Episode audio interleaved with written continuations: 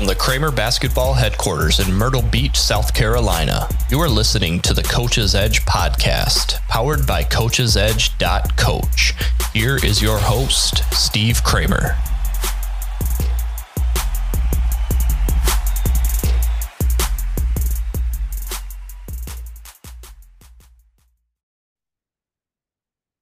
We are in the lab today breaking down four important reasons why you should be tracking in game stats if you're not doing so. And if you are doing so, well done. And are you using these four things to the best of your benefit? And if there's more than four, which I'm sure there are, please reach out to me, contact at kramerbasketball.com. I want to know what those four are because I want to get better as well. And I love helping other coaches so then I can help share the word to other people. I think that's one of the biggest benefits that I have is, uh, you know, I, I just keep getting more connected, right? Through the podcast, through social media, and most of all, just through word of mouth, right? You you work with people, you treat people well. You keep I keep running all these camps all over the place, and one coach leads to another coach, leads to another coach, and it's just a really cool thing. So, being able to learn what other coaches are, are doing and uh, obviously not sharing any like secrets that they wouldn't want me to tell anybody else. But that's the cool thing about coaches. Coaches are very open to sharing the game, and that's what I love love to do. So as we dig into this, I'll share four reasons uh, why you should be tracking in-game stats. And then I'll give you some examples of in-game stats that I like to track and share some of my personal experiences uh, as an assistant and what some of my responsibilities were uh, in tracking some in-game stats as well. But it always comes down to showing the why. And if you're watching on YouTube, I'm I'm walking through a couple things with coachesedge.coach. Um, so you can see a little bit of where you can find some of this information. If you are a member, if you're not a member, you jump in coachesedge.coach. All right. So anyway, the number one reason why we should be tracking in-game stats are for immediate feedback. Obviously, we all have plenty of stats that we track, and we can look at those after a game, evaluate and think about okay how does that affect what we're working on some of our strategies and then moving on from there. We want immediate feedback. And to, whether you're tracking through an ipad or you have an excel doc like i'll show you and, and walk through in a little bit having the immediate feedback is really important because you may feel like boy i feel like we're getting killed on the boards I feel like we're getting killed on the boards but instead you can say hey We've given up four offensive rebounds within the first four minutes of the game. Here's the stats. We're getting killed on the glass. Right. And then you can go about, you know, what's the other team doing and, and coaching and all those, but you have some information to back it up. Man, I feel like we're just being sloppy with the basketball. Well, you got some stats in the first half. We turned the ball over five more times than the other team. Here's how we were making some of those mistakes. Here's what the defense was doing. We're getting the immediate feedback. Okay. Number two, we can find some trends. And this was super interesting. And I don't know if we would have really, we certainly wouldn't have had this information if we didn't track it.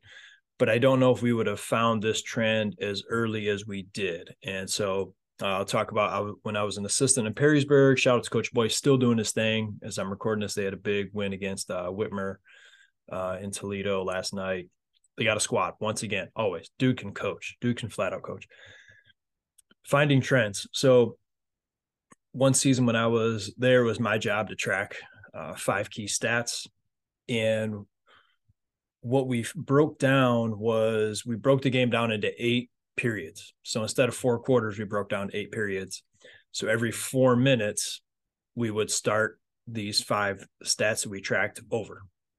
And that would give us some trends that we could we could look at and obviously um, it was very beneficial for us during timeouts and at halftime and even end game just quick look at some of these important things that led to winning and we could see how we did and we felt like if we won you know three out of those five things we were going to have a good chance to win if we won you know four a really good chance five for sure we are going to win the game but we were able to track some trends and one of our trends was that during the first four minutes of that first quarter, we came out slow. And then the second four minutes of the first quarter, we'd fight back. And so usually we would have a first quarter that was around tied a lot of times. And I'm the year I'm specifically thinking of, we won the NLL championship. We tied with Anthony Wayne for first place.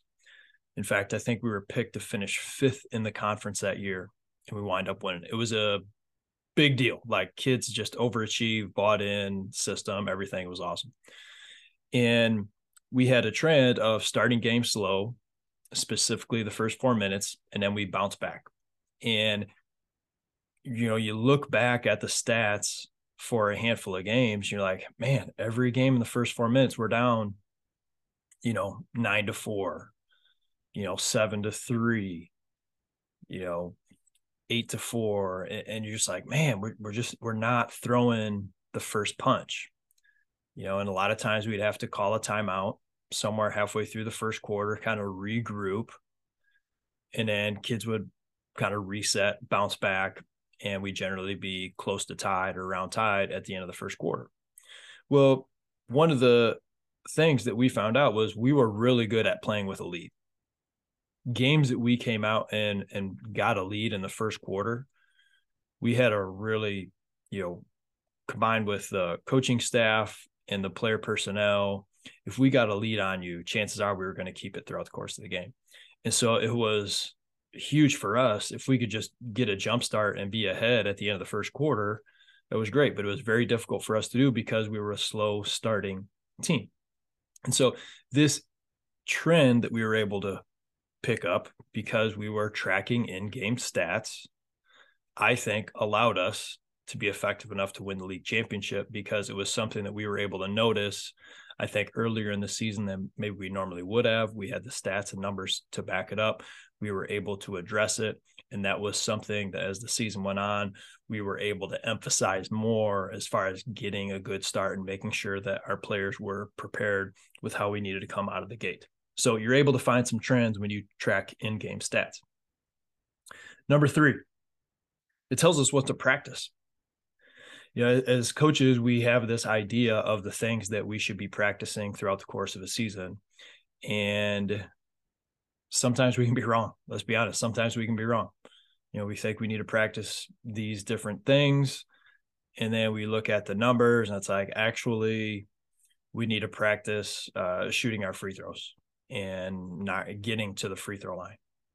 Or actually, we need to practice uh, handling the basketball against pressure in less time running our half court offense, for example, because we rarely get to our half court offense because teams are pressuring and trapping uh, and pressing us the the game, and there's actually a smaller percentage of the game that we're in a half court set just running our offense, and we practice that for a large period of time during our practices. Okay, well, our practices need to reflect what we're encountering in a game. That needs to be more full court pressure, handling pressure, uh, playing with more tempo because that's what we're doing. So it tells us what we need to practice. Our mind can deceive us. Having some numbers to back it up is helpful. And then number four, this is a man, this is a big one. Like I maybe I should have started with this one first. It gives our assistant coaches some responsibilities. And as I watch high school basketball games, this is across the board. There are some high school coaches who have all their assistants and they are like locked in. They all have a specific job or responsibility and they're just like blah, blah, blah, blah, blah. And I'm not saying that's the only right way to do it. There's, it's not, there's more than one right way to do things. But I say that because I see other programs, they have their head coach and they are coaching.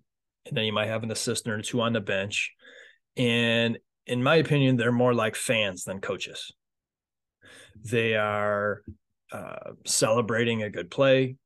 They are like, ah, oh, when something bad happens. And then they huckle the refs and give the refs a hard time, which is not something that you want your assistant coaches to be doing, is getting the officials in a bad mood and riled up. But I see that a lot with assistant coaches so give them a responsibility, give them something to do because if you don't lay out for them what they should do, sometimes they just become fans with really good seats, right? And occasionally there might be a tidbit that they coach up to the kids or, or give you some information as a head coach, but they're just fans with really good seats. And that can be a distraction when they're supposed to be coaching. So give them some responsibilities, give them the responsibility, one of them to track in game stats. And then when something jumps out at them throughout the course of the game, they see one of these things that's heading in the wrong direction. Then they tell it to you as the head coach. And then you can address it to the team, whether that's mid game, whether that's end of quarter, whether that's halftime. And it becomes very vital and a very uh, well used way to, you know, utilize your coaches, man. Utilize your coaches. You got them on the bench. And you know, there's some programs I see, I just don't think they utilize their assistant coaches as well as they could. So those are the four reasons why we should be tracking in-game stats for not. And I'm to give you some in-game stats to track if you're not doing it. So again, we get immediate feedback in game. Number two, we're able to find some trends throughout courses of, of games. If you know, uh, like I remember my high school team, we were we usually um, we were like a second half team right? So it would have been really helpful to have a couple extra stats to back that up because, um, you know, usually we just kind of mess around with the team in the first half and then we push the tempo in the second half and just, you know, do our thing. So um, that information can be really helpful. Here's some in game stats but let me go back. You got to give the coaches some responsibilities. If you're not doing that, if your assistant coaches don't have enough responsibilities, things can get out of hand in a negative way. And uh, it's not that you don't have great assistant coaches. It's not that they don't mean well. Um, it's just we need something to do that can be more productive.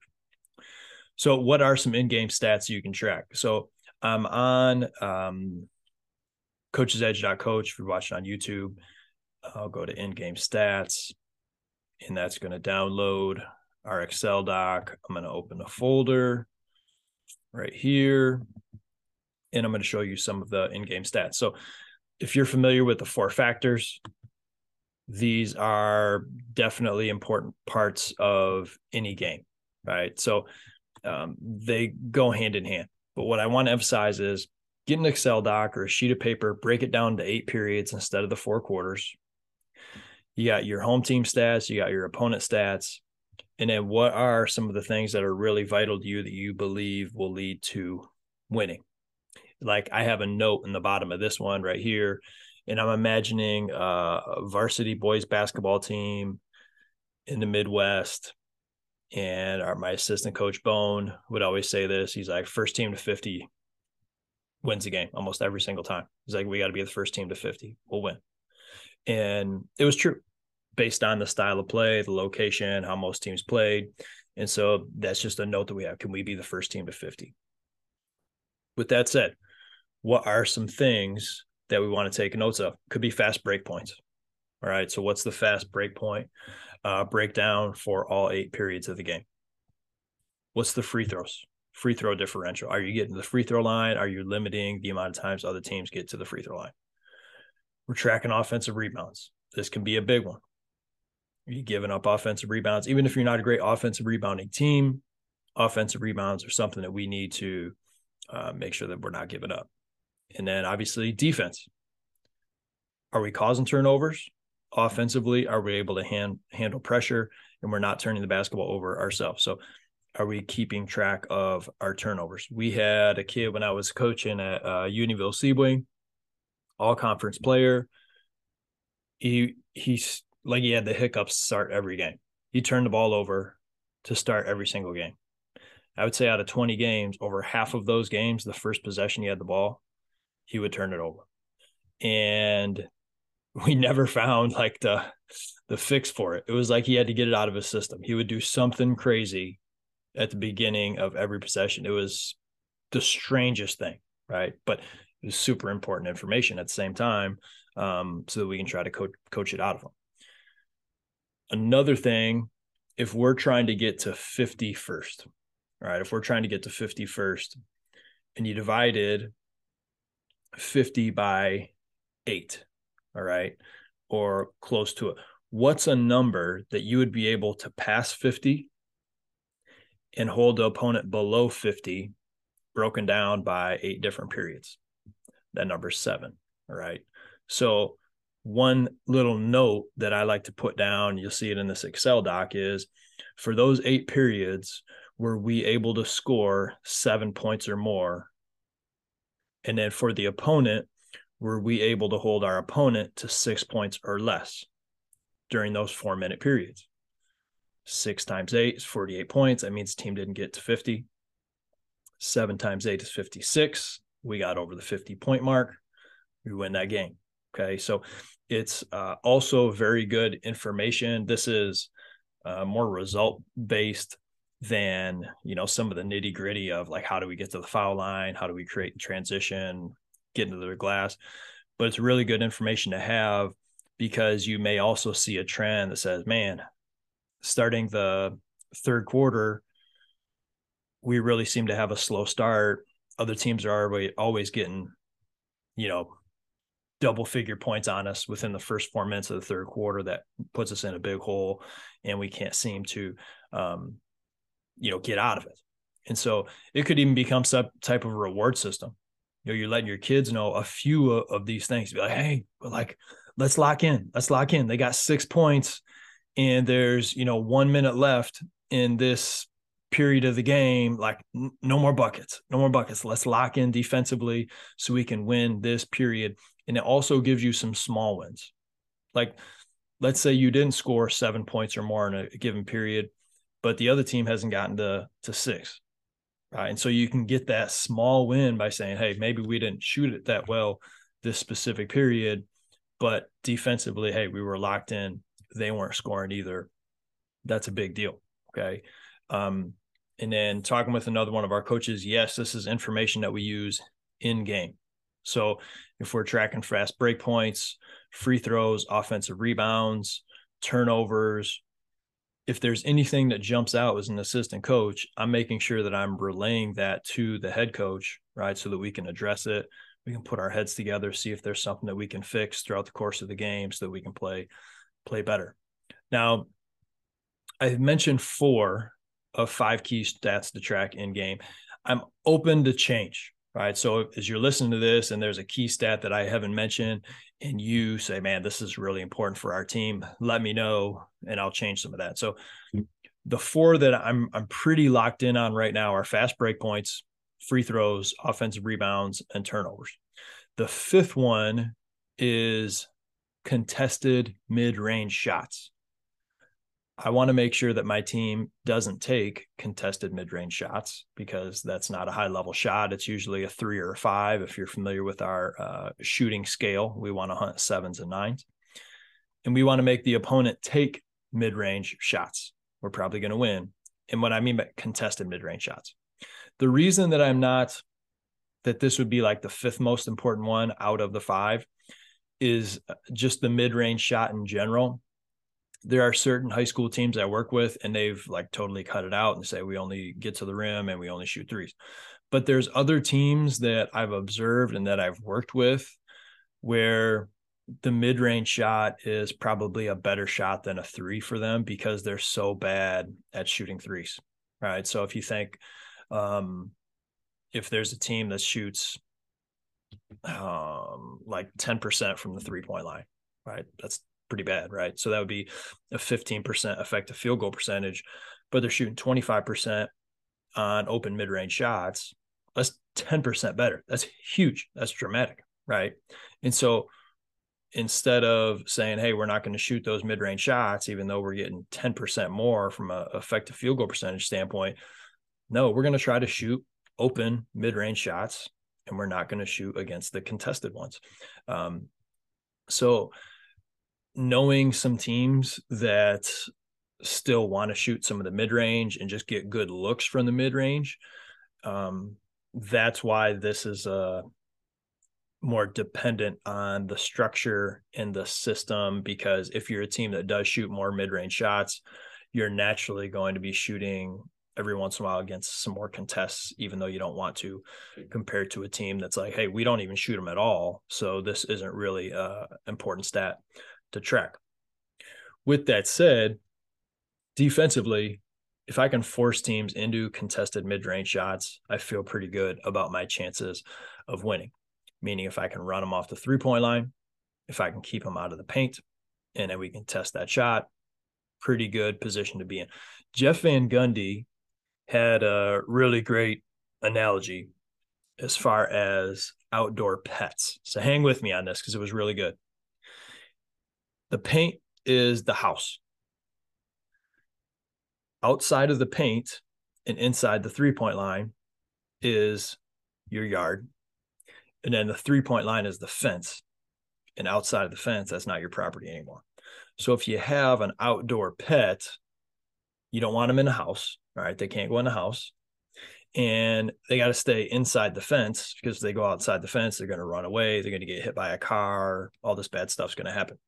So if we can keep our outdoor pets in inside the fence and outside the house, that's where we want them. And that's how we want to have our opponents take shots, right? We want to keep them in the yard basically when they're taking shots. They can't be outside the fence. They can't be in the house. I hope that makes sense. I thought it was a good analogy. So if you think about it that way, um, defensively, that's still something that's going to lead to some wins for for us. So if you're curious about the Excel doc that we have for our coaches edge coach members, it's super simple sheet. You can make this up on your own. Just shoot me an email contact at kramerbasketball.com or find me on Twitter. It's at coaches edge one or at Kramer B ball uh, is my personal Twitter account. And I could email you uh, this over just so you can get an idea and then make your own. And as I said before, if there's certain things that you found really beneficial to track in-game stats, uh, please let me know as well. And I would love to see if, hey, maybe maybe you change my mind on some of these things, and I'll put them in there and mention it as well. So thank you for listening to the Coach's Edge podcast. I hope that you found this found this beneficial. If there's anything that I can do for you, uh, please let me know. Whether it's coachesedge.coach, whether it's um, you know, it's crazy to say being in December, but we're already rolling into scheduling our spring and our summer camps and all those things, which is a super busy, busy time of year. But right now, I'm really enjoying watching some game film and being home uh, a little bit more often um, from our travel schedule is pretty great. So, anything I can do for you, coaches, let me know. Thanks for listening and get after today.